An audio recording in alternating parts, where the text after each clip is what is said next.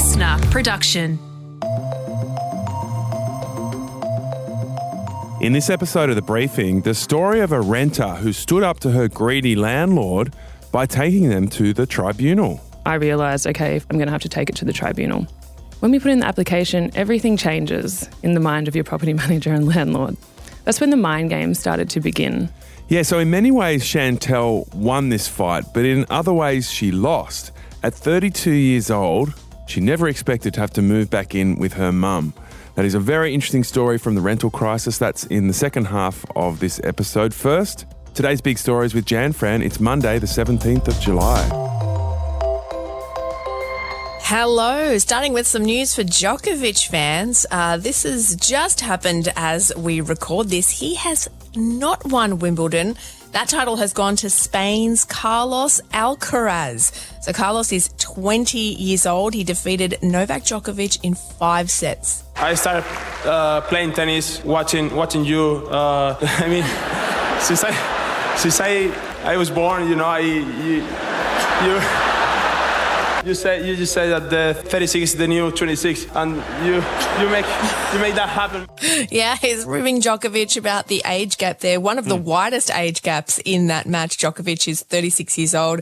Um, Carlos Alcaraz, as we said, is 20.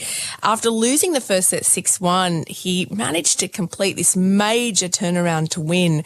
And it's been called a match for the ages, lasting almost five hours, Tom. Yeah, I think this was a really painful one for Djokovic, um, as proven by his smash racket in the fifth set. He also broke down in tears during the speech afterwards. He's got the most um, Grand Slams. He's still uh, ahead of Nadal there, but he wanted to equal Federer's record of eight wins at Wimbledon and that didn't happen, and maybe it won't happen again. Who knows? He's um yeah, he's in his twilight, Djokovic, but still playing well. But this is incredible to have world number one so dominant at just 20 years old. And support for The Voice is continuing to fall away, according to the latest Newspoll. So 48% of voters are going to vote no, according to this poll. It's the lowest level since it was first proposed by the Albanese government, and it's going down, down, down. So it was 43% in May, 47% in June, 48% saying they'll vote no in this latest poll here in July. And support is really falling amongst female voters, Jan. Yeah, it is. The Yes campaign has um, got an increasingly uphill road ahead of them, unfortunately. Still no date set mm. for when this referendum will be held. Um, it comes as both sides are submitting their official campaign pamphlets to the Australian Electoral Commission for release. So this is something that sort of has to happen. Both sides design a pamphlet, they put it forward, it gets released. That pamphlet was provided to the AEC by the No campaign on Friday, and the Yes Group is submitting it tonight. Um, I suppose they're wanting to get the information to people as as much as they possibly can.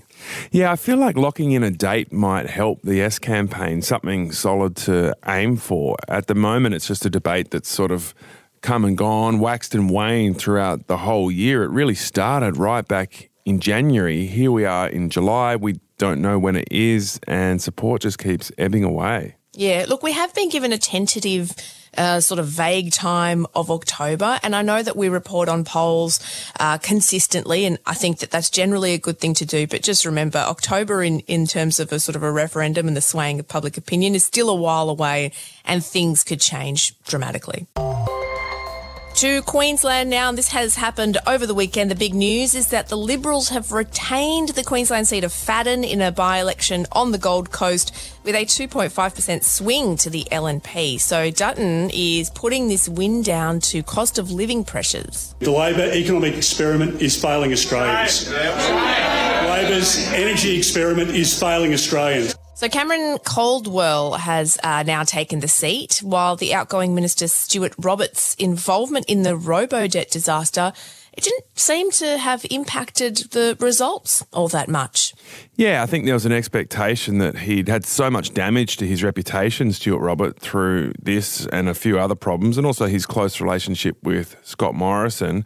But that didn't seem to affect voters. Um, yeah, the vote went up from a 60% victory at the last election to 62%.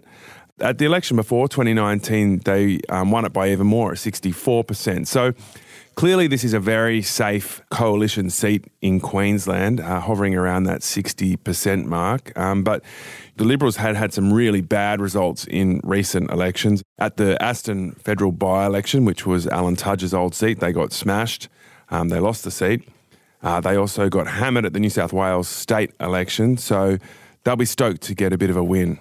Yeah, I know Labor's been trying to sort of yuck their yum by saying that anything less than a four percent margin is is nothing hugely worth celebrating. But it's probably important to recognise that the Labor Party is not doing too well in Queensland at the moment. There's 30 federal seats in the state of Queensland, and Labor holds just five of those seats.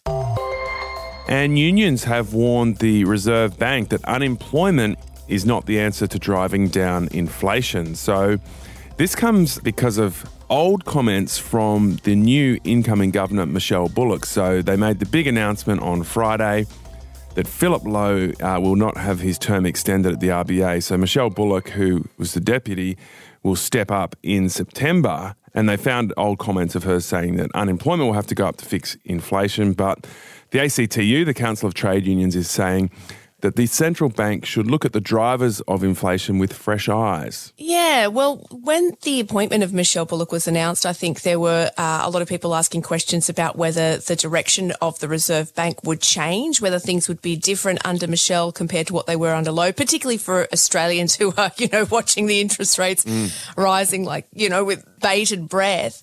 It seems that line of unemployment needing to rise in order to curb inflation, that was something that Philip Lowe was criticised mm. by the ACTU for. And it seems to be a similar line that Michelle Bullock is, um, is toeing. So I don't know how much fresh eyes the, the ACTU is going to get with Bullock's appointment.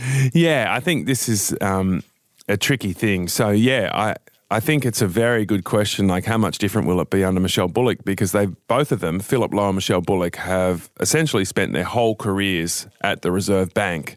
Um, so very similar backgrounds, uh, very similar understanding of the economy, and I guess it just gets harder once you're in the top job because you know there are human stories behind inflation as well. So unemployment now is 3.6 and those comments that they're pointing out said that unemployment would have to go up to 4.5 to help fix inflation. So taking that unemployment rate from 3.6 to 4.5, that means 140,000 human beings are out of work and doing it really tough. That's the thing with economists, isn't it? So they're, they're very good with stats on paper and mm. talking about which levers to pull to make which things go either up or down mm. in the economy. But as you say, you know, it's not a lever. It's hundreds of thousands of people who now no longer have an income that they relied on. What does that actually look like for them in their daily lives? Mm, yeah, and this will be the, the really tricky thing. So, um, what's going to be new in her term is that after they um, make the interest rate announcement um, eight times a year, she'll have to give a press conference. And so th- these are the dynamics that'll play out, Jan, where she's asked things that are sort of, I guess, decisions that are made on economic theory, but they affect human beings. So it's easy to have your comments kind of picked apart and criticised very heavily. So I, I reckon that's going to be so hard giving those press conferences. Well, good luck, Michelle Bullock, and good luck, Australia. And good luck to renters. We'll catch you later, Jan. About to get into this really interesting story of a renter, Chantelle Schmidt, doing it really tough in Sydney.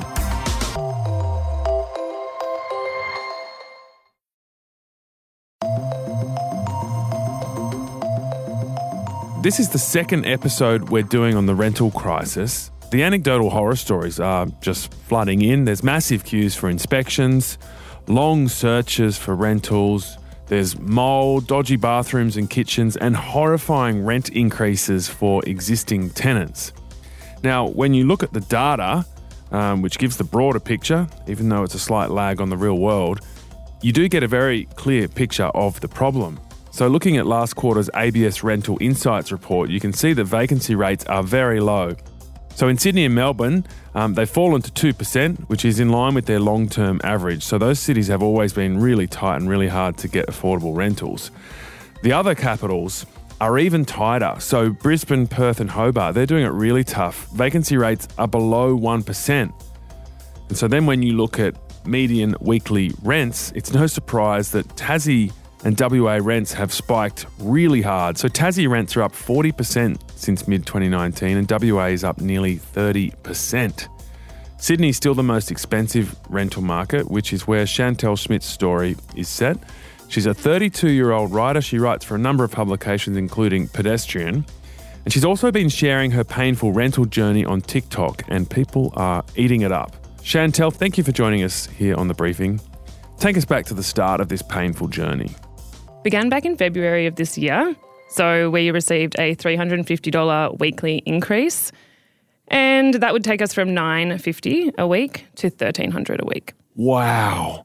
950 to 1300 in one hit and this is split across 3 bedrooms so more than $100 a week increase per bedroom. I know, it's a lot. It was very confronting at the time, such a considerable amount.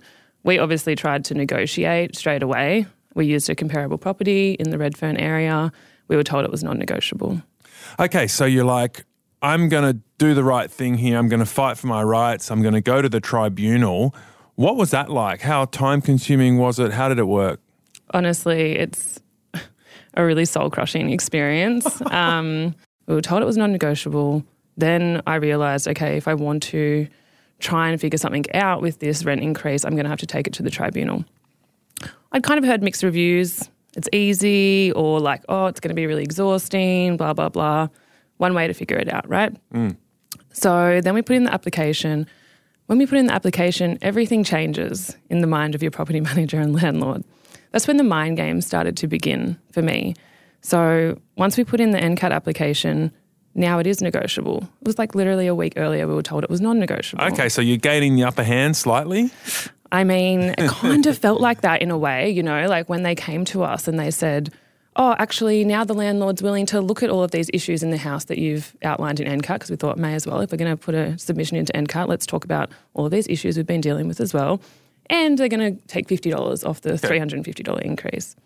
Okay, so this is before the tribunal even rules that the landlord or the real estate agent is negotiating downwards. Oh, yeah. This okay. is February. This is okay. months ago. This is okay. days after we put in the NCAT application. Now, now they're coming to the party and they want to have discussions about these things. So the handyman comes in, starts working on these things, and um, you know this fifty dollars off is on the table now. So now we're looking at three hundred dollars and still over thirty percent of a mm, rental mm. increase. Mm.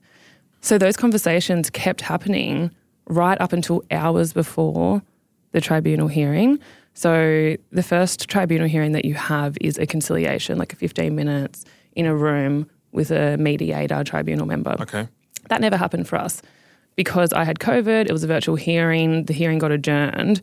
But hours before, now we're told you can get $100 off this rent increase. Okay, so we're down from 1300 to 1200 Yes, and guess what the reason is?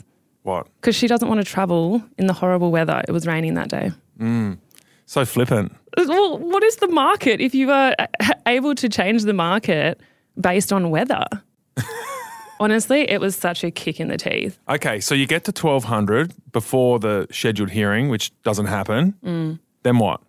Then, because that got adjourned, you have to wait another two months until the next hearing. Are you still paying your 900 at this point, or are you up at the new the new rate? I'm so glad you asked because this was the most um, confronting part of it all was when we had to wait the two months and during that time was when the rent increase was to take effect. So we got the 60 days notice, obviously, way back in Feb. Mm. Then that date rolls around and we speak to the property manager and just say, like, obviously, we're still waiting on the hearing. So just letting you know, we're aware that the increase is going to take effect. She says that doesn't make a difference. You have to pay it. Mm. If they then decide that your rent increase is excessive, then we can figure it out from there, e.g., they'll back pay it. I think it was a month that we were paying that increase for. Yeah, it was a lot. You moved out at some point. What happened? so then the tribunal happened. It was three months, I think, at that point after the actual rent increase itself. The tribunal happened, depending on which way you look at it. Some people say it swung in the landlord's favour, some people will say I won, whatever. But the end result was that the rent increase changed from 350 to 300. So less than what we were originally, but also more than what the landlord had negotiated with us up until that point to avoid the tribunal altogether. And then we also got $75 off a week for the year before the tribunal because of the issues that we dealt with in the house, which Okay. amounted to 3,900. So that is a win. I think so. Unfortunately, in the way that the system works at the moment, especially in New South Wales, you are going to face an eviction notice if you take your property manager or the landlord to the tribunal. So we were sitting there going, okay, we can take the 1,100, but we probably get evicted tomorrow. What success story really is this? Yeah, and you haven't got the compensation payment. So you decide on the compensation and then just to, get out. Yeah, exactly, exactly. And look, um, the tribunal was quite some time ago now, and we have not seen that compensation payout. No. But the tribunal ordered that they pay it?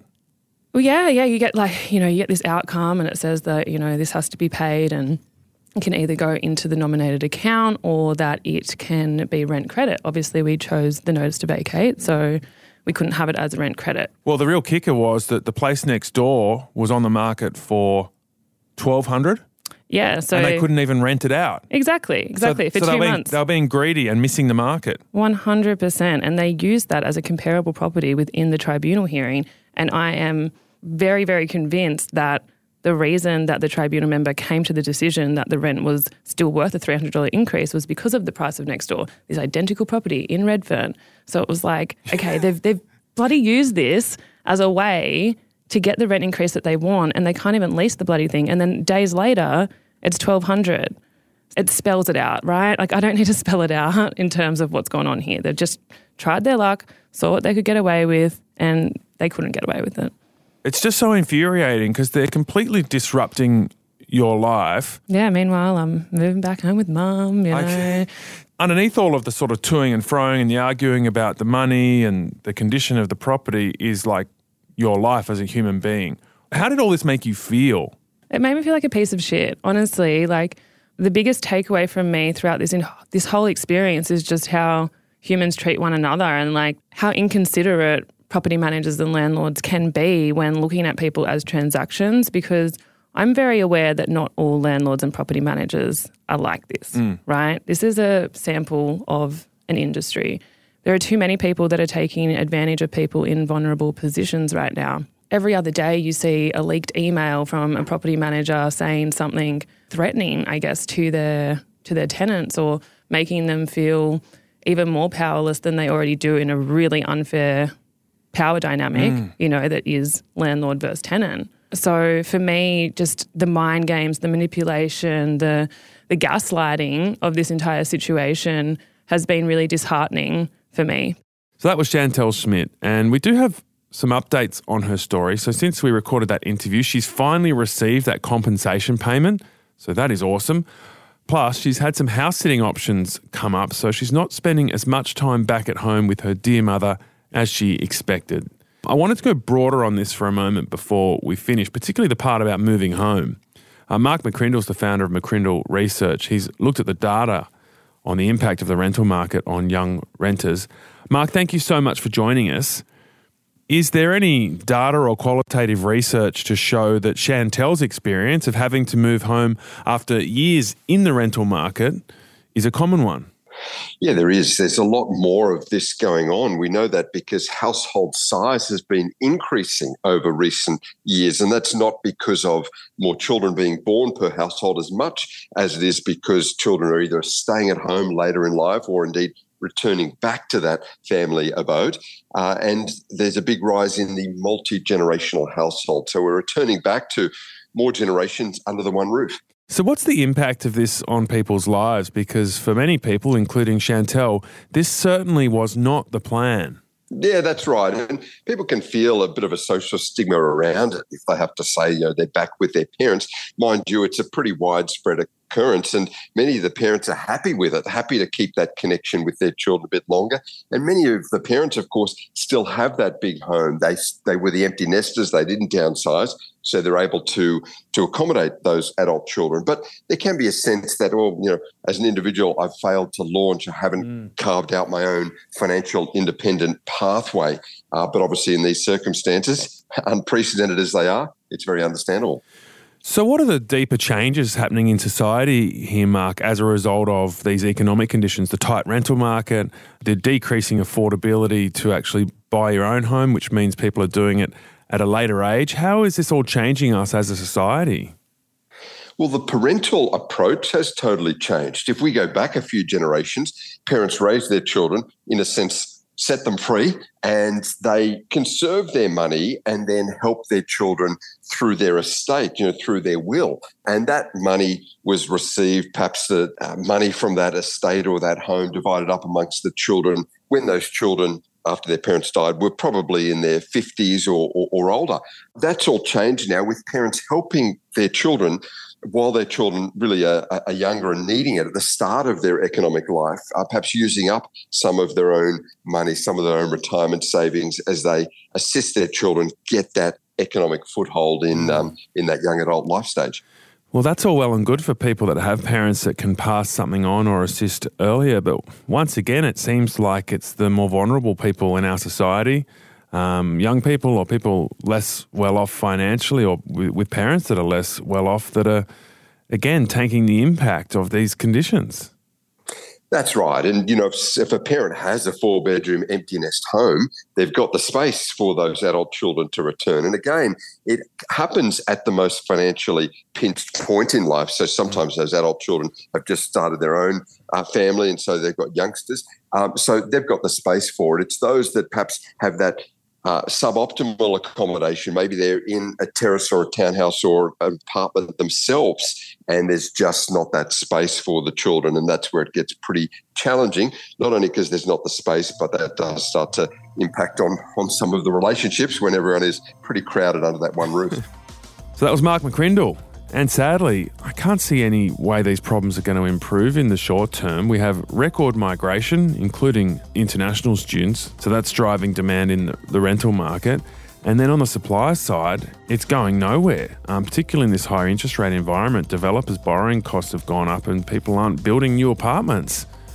So this rental market is in a slow motion car crash. And as we've mentioned before, it's the most vulnerable people, young people, and those well off financially that end up taking all of the impact.